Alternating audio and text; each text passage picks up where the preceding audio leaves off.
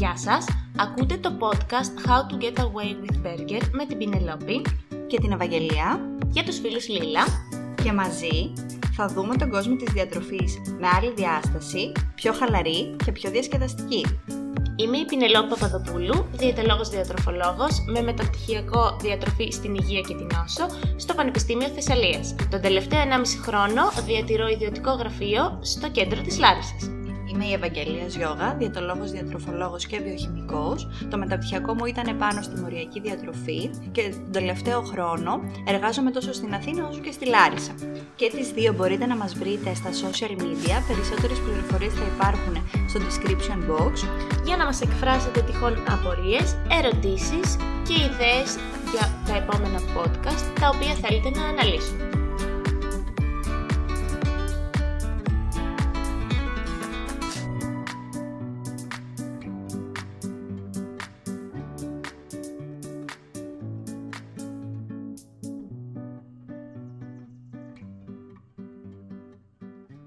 Γεια σας, καλώς ήρθατε στο δεύτερο podcast του How To Get Away With Burger.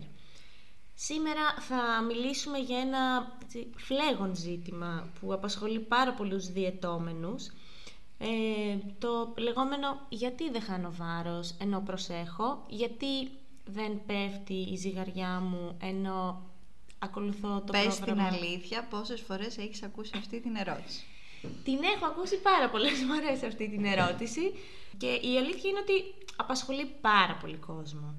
Ε, και γι' αυτό είμαστε εμείς εδώ, για να αναλύσουμε, να το αναλύσουμε λιγάκι και να αναφέρουμε τυχόν λάθη, σε εισαγωγικά λάθη, που μπορεί να κάνουμε σε, όταν είμαστε σε μια προσπάθεια απώλειας βάρους και να μην τα καταλαβαίνουμε έτσι.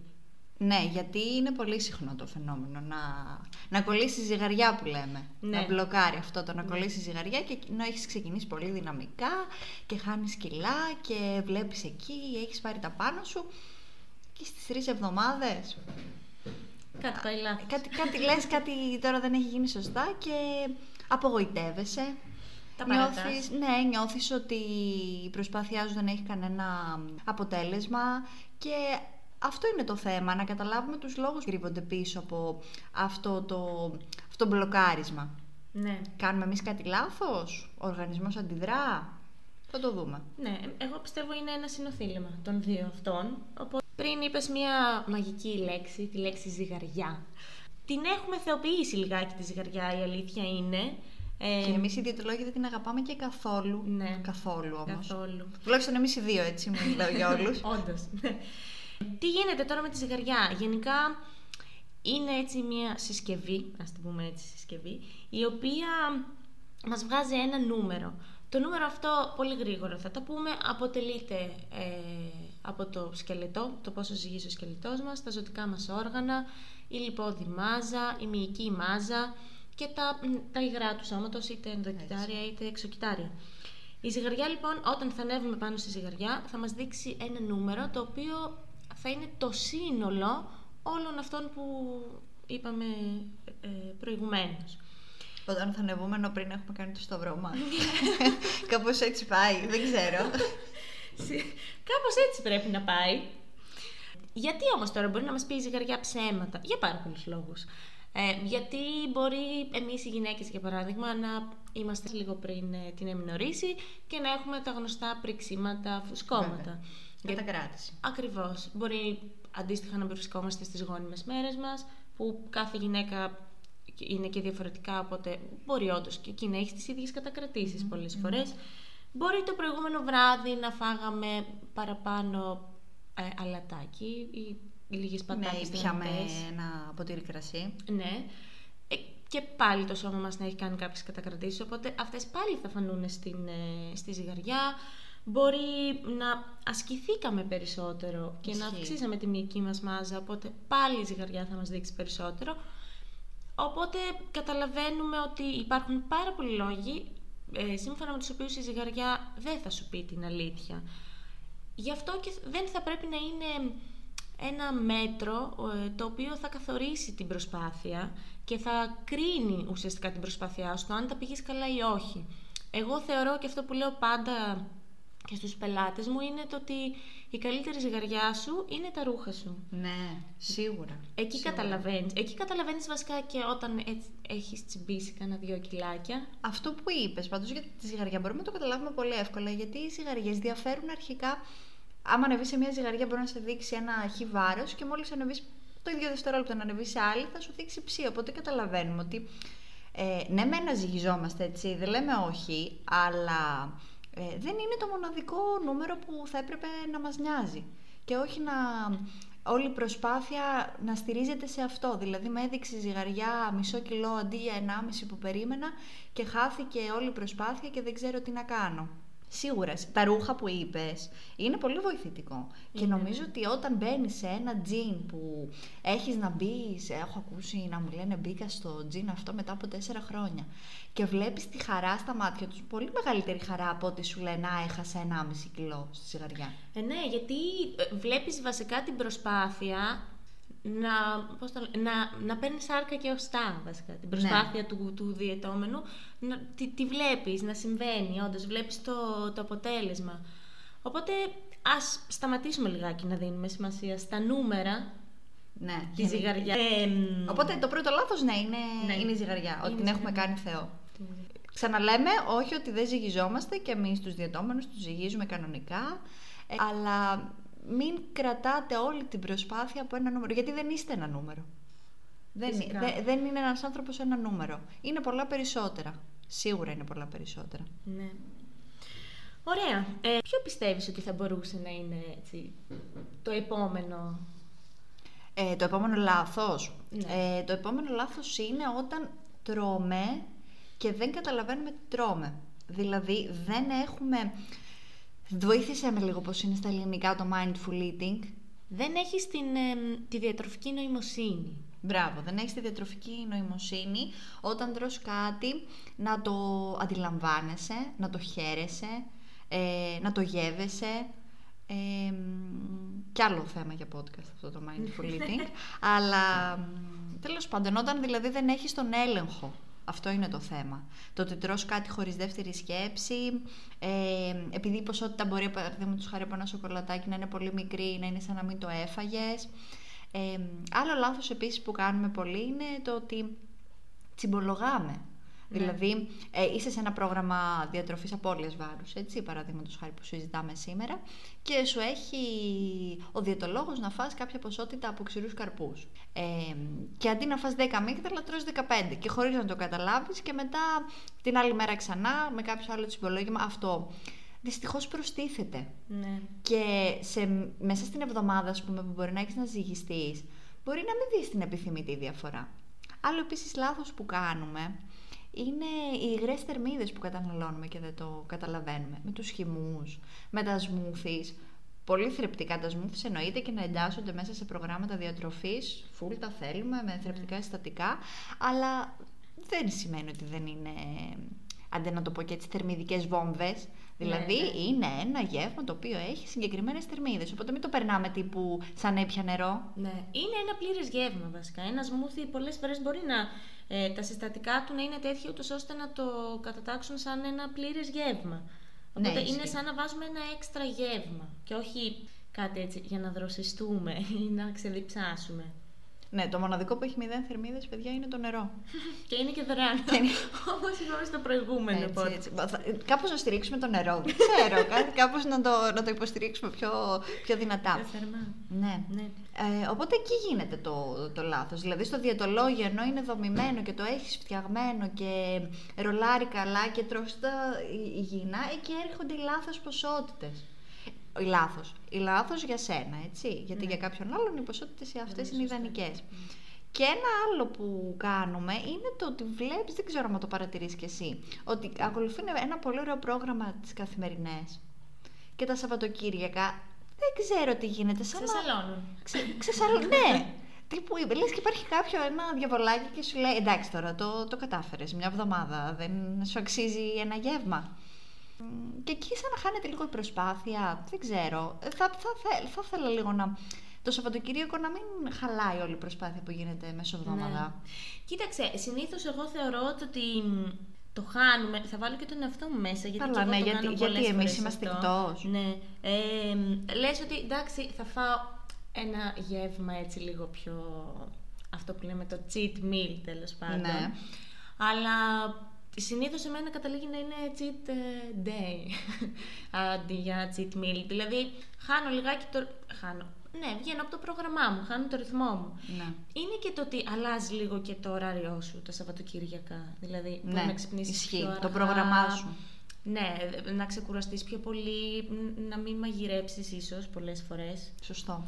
Οπότε εγώ νομίζω κατά κύριο λόγο αυτές είναι οι αιτίες που έτσι ξεφεύγουμε πιο πολύ τα Σαββατοκύριακα. Βέβαια, ένα Σαββατοκύριακο μπορεί να σε βγάλει πολύ εκτός από, από την προσ... να σε βγάλει εκτός, να σε πάει λίγο πιο πίσω αυτό, βασικά. Αυτό βασικά. Ένας φαύλος κύκλος, να σε πάει λίγο πιο πίσω, μετά αυτό που είπαμε να δεις τη ζυγαριά και να απογοητευτείς και, να απογοητευτείς και κάπως έτσι να παρατήσεις ναι. την προσπάθεια. Ναι. Ε, κάτι παρόμοιο βασικά με όλα αυτά που λέμε τώρα είναι και γιατί ανέφερες τις ποσότητες. Πέρα το ότι μπορεί να τρώμε περισσότερο, πολλές mm-hmm. φορές μπορεί να τρώμε και λιγότερο. Να ναι, κόβουμε δηλαδή. Ναι, ναι. Ειδικά στην αρχή βάζεις, γιατί έχω δει και διαιτολόγιο σου και βάζουμε φαγητό, να το πω έτσι μαζί, και σου λένε συγγνώμη τόσο θα φάω. Ναι. Όντως τώρα, όντως μου βάλεις τόσο φαγητό. Ναι. Δεν το πιστεύουν ότι μπορεί να είναι περισσότερο από αυτό που τρώνε κανονικά. Ναι, δηλαδή κάνεις μια καταγραφή ναι. και βλέπεις ότι έτρωγε πολύ λιγότερο. Ναι. Και εκεί φταίνε οι δίαιτες, οι εξπρές ναι, δίαιτες, όλα αυτά. Χάσε τρία κιλά σε τρία δευτερόλεπτα. Κάπως έτσι, ναι. Ναι, α, απλά είναι και αυτό που λέγαμε, οι διατροφικές μόδες βασικά. Είναι μια μόδα η οποία πρέπει να, να, να ξεπεραστεί τελείως, γιατί το μόνο που σου κάνει είναι το να σου χαλάει το, να σου χαλάει το μεταβολισμό. Αν το πάρουμε λιγάκι τελείως ε, ε, επιστημονικά... Ναι, μίλησα μέσα επιστημονικά. Θα μιλήσω επιστημονικά. Ο οργανισμός, ο οργανισμός μας γενικότερα από τη φύση του, ε, όταν τον φέρεις αντιμέτωπο με μια πολύ απότομη αλλαγή, δηλαδή από εκεί που εσύ μπορεί να έτρωγες δυόμισι χιλιάδες θερμίδες, να τον πας στις οκτακόσιες, ναι. θα προσπαθεί να επανέλθει στην αρχική του κατάσταση. Είναι αυτό που λέμε η, ο, η ομοιόσταση, το φαινόμενο της ομοιόστασης. Όταν λοιπόν τώρα... Ε, ο οργανισμός σου προσπαθεί να το αντισταθμίσει όλο αυτό, τη μεγάλη αυτή την αλλαγή και να επιστρέψει στα παλιά, κάπου εκεί θα αρχίσει να χαλάει το πράγμα. Δηλαδή, μπορείς να αρχίσει να, να χάσεις βάρος πολύ γρήγορα ναι. και πολύ απότομα, όμως επειδή θα τον σοκάρεις ουσιαστικά τον ε, οργανισμός σου, κάπου εκεί θα αρχίσει ο μεταβολισμός να πέφτει, να πέφτει. Ναι, να γιατί πέφτει. Ο οργανισμός είναι πανέξυπνα φτιαγμένος. Ναι. Γιατί όπως όταν έχουμε μία ίωση, ανεβαίνει ο πυρετός για να την αντιμετωπίσει, έτσι και με το βάρος σου λέει γιατί, γιατί δεν μου δίνεις φαγητό να φάω τώρα, κάτσε, κάτσε πρέπει να, να βάλω όλα μου τα όπλα, ώστε να μείνω ζωντανός, να μην βρίσκομαι σε ασυτεία, να βάλω όλο τον οργανισμό να δουλεύει. Είναι, είναι πολύ απλό, γι' αυτό πρέπει να του δίνεις φαγητό. Ε, ναι, για να ζήσει. Ακριβώς, ακριβώς. Και να μπορεί να συντηρηθεί. Γιατί όσο χάνεις βάρος, τόσο μειώνει το μεταβολισμό έτσι. Σου. Άρα, όταν εσύ έχεις φτάσει να καταναλώνεις οκτακόσιες θερμίδες, που μιλάμε τώρα με θερμίδες γιατί εντάξει, πολλοί κόσμος, πολλοί κόσμος μπαίνει στη διαδικασία να μετρήσει θερμίδες βασικά. Και οκτακόσιες θερμίδες είναι... Ένα γεύμα. Μια μερίδα φασολάκια. Με τυρί και ψωμί. Με τυρί και πολύ λάδι, έτσι. Είπες την αλήθεια τώρα. Ναι, ναι, πολύ λάδι. Όταν εσύ λοιπόν έχεις φτάσει σε σημείο να του δίνεις οκτακόσιες θερμίδες, δεν γίνεται να πάει παρακάτω. Όχι. Μετά... Θα, θα μπλοκάρει, αυτό που λέμε. Μπλοκάρει. Μετά, μόνο νερό. Ισχύει, ισχύει.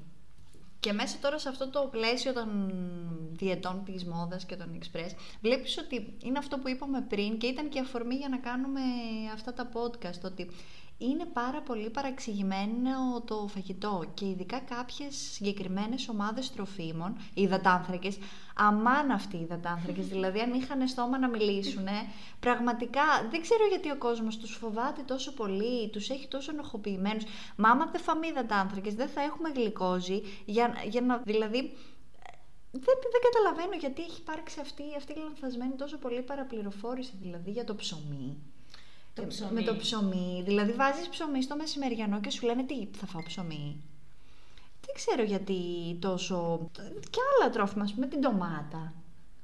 Ναι. Την μπανάνα. Την μπανάνα. Δηλαδή, δηλαδή φρούτα, μπανάνα, λαχανικά. Οπότε ε, πιστεύω ότι ο βασικός, ένας από τους βασικούς λόγους είναι το ότι υπάρχει αυτή η παρεξηγημένη σχέση και κάπου ε, βγάζεις πολύ μια μεγάλη ομάδα τροφίμων από τη διατροφή. Τώρα, ας πούμε, άμα κάνεις μια δίαιτα μόνος σου, έτσι, γιατί όταν πας σε έναν ειδικό, ειδικό διαιτολόγο, διατροφολόγο, δεν υπάρχει περίπτωση να σου αφήσει έξω συγκεκριμένη ομάδα τροφίμων. Ναι. Οπότε, ε, αν τώρα κάνεις μόνος σου μια διατροφή και εσύ έχεις αποκλείσει τους υδατάνθρακες, ή το λίπος ή την πρωτεΐνη, συνήθως τους υδατάνθρακες όμως δυστυχώς, βλέπεις, θα χάσεις κιλά, okay, αλλά μετά τι, μετά τι θα γίνει και επίσης πόσο μπορείς να τις κάνεις αυτές τις δίαιτες. Ναι, δεν γίνεται. Βασικά εγώ νομίζω ότι δεν, δεν μπορούν να μπουν και στη διαδικασία του συμβιβασμού, δηλαδή ε, Οκ, okay, μπορεί, ξέρω εγώ, το ψωμί. Αν φας μισή φρατζόλα ψωμί, εννοείται ότι θα έχεις αντίθετα αποτελέσματα. Ωραία. Ναι, ναι, ναι. Αν φας όμως μία φέτα ψωμί και δει αν είναι και ολικής, mm-hmm. θα σε χορτάσει ακόμα περισσότερο. Μπράβο. Και θα σου δώσει και τις φυτικές ίνες. Και θα ε, έχεις μεγαλύτερο κορισμό. Ναι, θα έχεις μεγαλύτερο κορισμό. Μόνο να κερδίσεις έχεις βασικά, ναι, και δεν έχεις να χάσεις. Και επειδή υπάρχει πολλοί κόσμος που του αρέσει το ψωμί, που πραγματικά βασικά του αρέσει το ψωμί, ναι, δεν είναι κρίμα να στερούνται ένα τρόφιμο το οποίο τους αρέσει. Γιατί, γιατί άκουσαν κάποτε, κάποια στιγμή από κάποιον το ότι οι υδατάνθρακες παχαίνουν. Δηλαδή, ναι, δηλώσεις, βαρύγδουπες, χωρίς όμως να σου εξηγεί κάποιος. Και χωρίς καμία ουσία, έτσι. Ναι. Δεν, δεν υπάρχει καμία επιστημονικότητα πίσω από αυτά. Δεν, δεν υπάρχει, δεν υπάρχει. Ναι, σίγουρα. Αν αφήσουμε όμως τώρα τη διατροφή, είπαμε, ναι, κάποια πράγματα. Mm-hmm. Τι άλλο θα έλεγες πέραν της διατροφής, στον τρόπο, μας, στον τρόπο ζωής που θα μπορούσαμε να μας μπλοκάρει, που θα μπορούσαμε να μην γίνεται σωστά και δεν μας αφήνει να χάσουμε βάρος? Νούμερο ένα, νομίζω ότι θα βάλω την άσκηση. Mm. Νομίζω ότι είμαστε από τους, δεν ξέρω, στην Ευρώπη αν το πάρουμε, μπορεί να είμαστε και ο μόνος λαός που έχουμε τόσο κακή σχέση με τη γυμναστική. Νομίζω ότι το μεγαλύτερο ποσοστό των Ελλήνων δεν γυμναζόμαστε. Και θα βάλω και τον εαυτό μου μέσα, γιατί και εγώ δεν, δεν είναι ότι είμαι πολύ μεγάλος φαν, έτσι. Θα το κάνω γιατί ξέρω ότι πρέπει να το κάνω, αλλά βλέποντας και από τους, τους πελάτες μου, ενώ στη διατροφή είναι πολύ διατεθειμένοι πολλές φορές όταν το έχουν πάρει απόφαση, ναι, να κόψουν, να μειώσουν, να στερηθούν, όταν πας να τους κάνεις τη συζήτηση για το τι γίνεται, περπατάτε καθόλου, ναι, ναι, ναι, καθόλου, να βάλουμε λίγο άσκηση, ναι, κάπως στην καθημερινότητα. Ναι. Είναι λες και σκοτεινιάζει το πρόσωπό τους βασικά. Και αυτό νομίζω, ας πούμε, ότι είναι ένα πολύ μεγάλο λάθος. Εντάξει, σε μια προσπάθεια, στην αρχή μιας προσπάθειας, ας, ας πούμε, μπορούμε να πούμε ότι η διατροφή μπορεί να καταλαμβάνει το ογδόντα τοις εκατό, ναι, ξέρω, και η άσκηση το είκοσι τοις εκατό. Ναι, ναι. Έρχεται όμως αυτή η στιγμή που ο οργανισμός σου, αυτό που λέγαμε ότι αντιδρά. Ναι, ότι, ξέρω εγώ, ο μεταβολισμός σου, πέφτουν οι ρυθμοί του μεταβολισμού όσο χάνεις ε, βάρος, κάπως πρέπει να τον ξυπνήσεις, ωραία, για να συνεχίσει να κάνει καύσεις. Οπότε είναι αυτή η αναθυματισμένη στιγμή που σου χτυπάει πολλά καμπανάκια το σώμα, ναι, σου και σου λέει θέλω άσκηση. Θέλ, θέλω κάτι να, να με ταρακουνήσεις. Και όταν λες άσκηση, δεν εννοούμε, παιδιά, μόνο συστηματικά, έτσι. Ε, Ακόμα ναι. και το περπάτημα, να πας να βγεις μια βόλτα, να πας να τρέξεις λίγο μόνος σου, να ακούσεις ένα ωραίο podcast, να ευλογήσουμε λίγο και τα γένια ναι, μας. Ναι, να τα ευλογήσουμε. Ε, είναι σημαντικό και θα βοηθήσει πάρα πολύ. Και νομίζω ότι το βασικό είναι να βρει ο καθένας τι του αρέσει. Ναι, ναι. Ισχύει αυτό. Γιατί θα πρέπει αυτό που κάνεις, πέρα από το σκοπό για το οποίο το κάνεις, να σε ξεκουράζει, ε, να σου φέρνει χαρά. Να σου φέρνει χαρά, το βασικότερο. Γιατί ούτως ή άλλως και κατά την άσκηση παράγονται όλες αυτές οι ορμόνες της χαράς, mm-hmm. οι ενδορφίνες και αυτά, οι οποίες μόνο καλό σου κάνουν, κακό δεν σου κάνουν. Δηλαδή, νομίζω ότι πάλι και την άσκηση την έχουμε στο μυαλό μας ε, σαν ένα γυμναστήριο με βάρη. Ναι, αυτό το καταναγκαστικό, το τύπου θα πάω γιατί θα χάσω κιλά, γιατί πρέπει. Το πρέπει. Το πρέπει. Το πρέπει, βασικά. Τώρα που το, το σκέφτομαι, το πρέπει είναι το κακό. Και δεν δε γίνεται τρόπος ζωής και να σκέφτεσαι τα θετικά που παίρνεις μέσα από την άσκηση. Δηλαδή, όλα αυτά που σου δίνει. Πέραν από το ότι δεν μπλοκάρει, που σε βοηθάει να ξεμπλοκάρεις ζυγαριά. Οκ, okay, αυτό είναι ένα που εξετάζουμε εμείς σήμερα. Δεν είναι μόνο αυτό η άσκηση. Ναι, όχι, δεν είναι. Σίγουρα. Είναι πολλά περισσότερα. Ναι. Δηλαδή, η εφορία, η υγεία που σου δίνει είναι πάρα πολύ σημαντική. Εδώ συνταγογραφείται πλέον η άσκηση. Ναι. Και, στο, ναι, ναι. Και, και στο εξωτερικό, και νομίζω ότι έχει αρχίσει και στην Ελλάδα. Κανονικά. Καιρός ήταν. Ναι, ναι, ναι. Και ένα έτσι, ένας τελευταίος ε, εξωτερικός παράγοντας, ενώ πέρα από τους παράγοντες της διατροφής, που δεν πάει καθόλου το μυαλό μας, νομίζω ότι είναι ο ύπνος. Ναι. Και πόσο έχει επηρεαστεί και τώρα μέσα στην καραντίνα ο ναι. ύπνος, έτσι. Έχουν αλλάξει τελείως τα... Ο, ο, τότε που δεν δουλεύαμε, τέλος πάντων, πριν ναι. ανοίξουμε... Είχαν αλλάξει τελείως τα ωράριά μας. Και νομίζω ότι θα το παρατηρήσουμε και ο καθένας μόνος του, ότι όταν κοιμάσαι φυσιολογικές ώρες, δηλαδή από τις δώδεκα μέχρι τις εφτά, οκτώ... Κλείνεις το οκτάωρό σου. Ναι, κλείνεις το οκτάωρό σου, ξυπνάς με τελείως άλλη διάθεση και δεν έχεις αυτήν την ανάγκη να φας έτσι, λιπαρές τροφές. Ναι, και έχεις ξεκουραστεί, αλλά και η ρύθμιση του μεταβολισμού ναι. γίνεται πολύ καλύτερα μέσω κάποιων διαδικασιών. Η έλλειψη ύπνου δεν βοηθάει. Όχι. Δηλαδή, ο ύπνος, η ψυχολογία, ε, η άσκηση και η διατροφή, δεν ξέρω αν ξεχνάω κάτι, νομίζω, ε, είναι όλα μαζί συνιστώσεις, οι οποίες πλέουν η μία ε, μαζί με την άλλη μπλεγμένες και μας οδηγούν σε ένα υγιές σώμα, Ε, ισορροπημένο και μέσα και έξω. Ε, οπότε ο ύπνος πάρα πολύ σημαντικό και το, το ξεχνάμε, το προσπερνάμε. Βασικά νομίζω ότι δεν το έχουμε καν στο μυαλό μας. Δε, δεν νομίζω ότι θα περιμέναμε ο ύπνος να επηρεάζει το βάρος μας.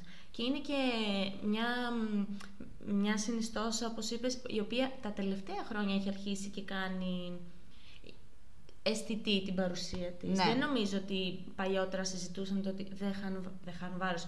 Ότι τέλος πάντων δυσκολεύεται η προσπάθειά ναι, μου. Ναι, ναι. Επειδή ότι και αυτό συνεισφέρει με κάποιο τρόπο μαζί με τα άλλα. Ναι, ναι. Έτσι, είναι, ναι. έτσι είναι. Τώρα γίνονται περισσότερες έρευνες και πάνω σε αυτό, ε, αλλά σίγουρα δεν βοηθάει. Ωραία, λοιπόν, ε, κάπου εδώ θα κλείσουμε το δεύτερο επεισόδιο του podcast μας, το How to Get Away with Burger. Ελπίζουμε λίγο να σας δώσουμε μια ιδέα για το τι μπορεί να πάει στραβά, να το πω, ε, και να μην πέφτει αυτή η ζυγαριά, αλλά νομίζω ότι αυτό που θέλουμε να κρατήσετε και αυτό που προσπαθούμε ε, να πούμε και στους διαιτώμενους είναι το ότι δεν είμαστε ένα νούμερο, δεν εξαρτάται από αυτό, δηλαδή αν η ζυγαριά δύο εβδομάδες δεν δείξει την επιθυμητή διαφορά που θέλουμε, δεν χάθηκε ο κόσμος, δεν σταματάμε την προσπάθεια. Εγώ θα έλεγα ότι εκεί πρέπει να πεισμώσουμε ακόμα περισσότερο και να, να δούμε, γιατί θα υπάρξει διαφορά την επόμενη φορά. Δηλαδή, όπως είπες και για τα ρούχα, και υπάρχουν και άλλοι τρόποι να δούμε ε, τη διαφορά που έχουμε. Οπότε... θεωρώ ότι ας εστιάσουμε στο ότι δεν θα έπρεπε να μας καθορίζει ένας αριθμός, ένα νούμερο σε μια ζυγαριά, και να δούμε τη διατροφή μέσα από μια άλλη οπτική, πιο χαλαρά, να, να το απολαύσουμε το ταξίδι της διατροφής και ε, να δούμε τις γενικότερες αλλαγές που συμβαίνουν στο σώμα μας. Και στον οργανισμό και στον μας. Οργανισμό μας. Mm. Λοιπόν, σας ευχαριστούμε πάρα πολύ που ήσασταν εδώ και ακούσατε και αυτό το podcast. Όπως έχουμε πει, περιμένουμε τις ιδέες σας στα social media. Να πούμε λίγο και τα social media από εδώ. Δηλαδή, ναι, η Πηνελόπη είναι Παπαδοπούλου, κάτω παύλα Πηνελόπη. Και εγώ είμαι Nutrit, κάτω παύλα yourself. Ε, οπότε εκεί στείλτε μας ιδέες. Θέλουμε να μας πείτε και πώς σας φαίνονται τα podcast, ναι, τώρα που πήραμε εντυπώσεις. Έτσι, εντυπώσεις, απορίες που μπορεί να έχετε, τι μπορούμε να βελτιώσουμε, ε, το οτιδήποτε, και τα λέμε σε ένα επόμενο επεισόδιο.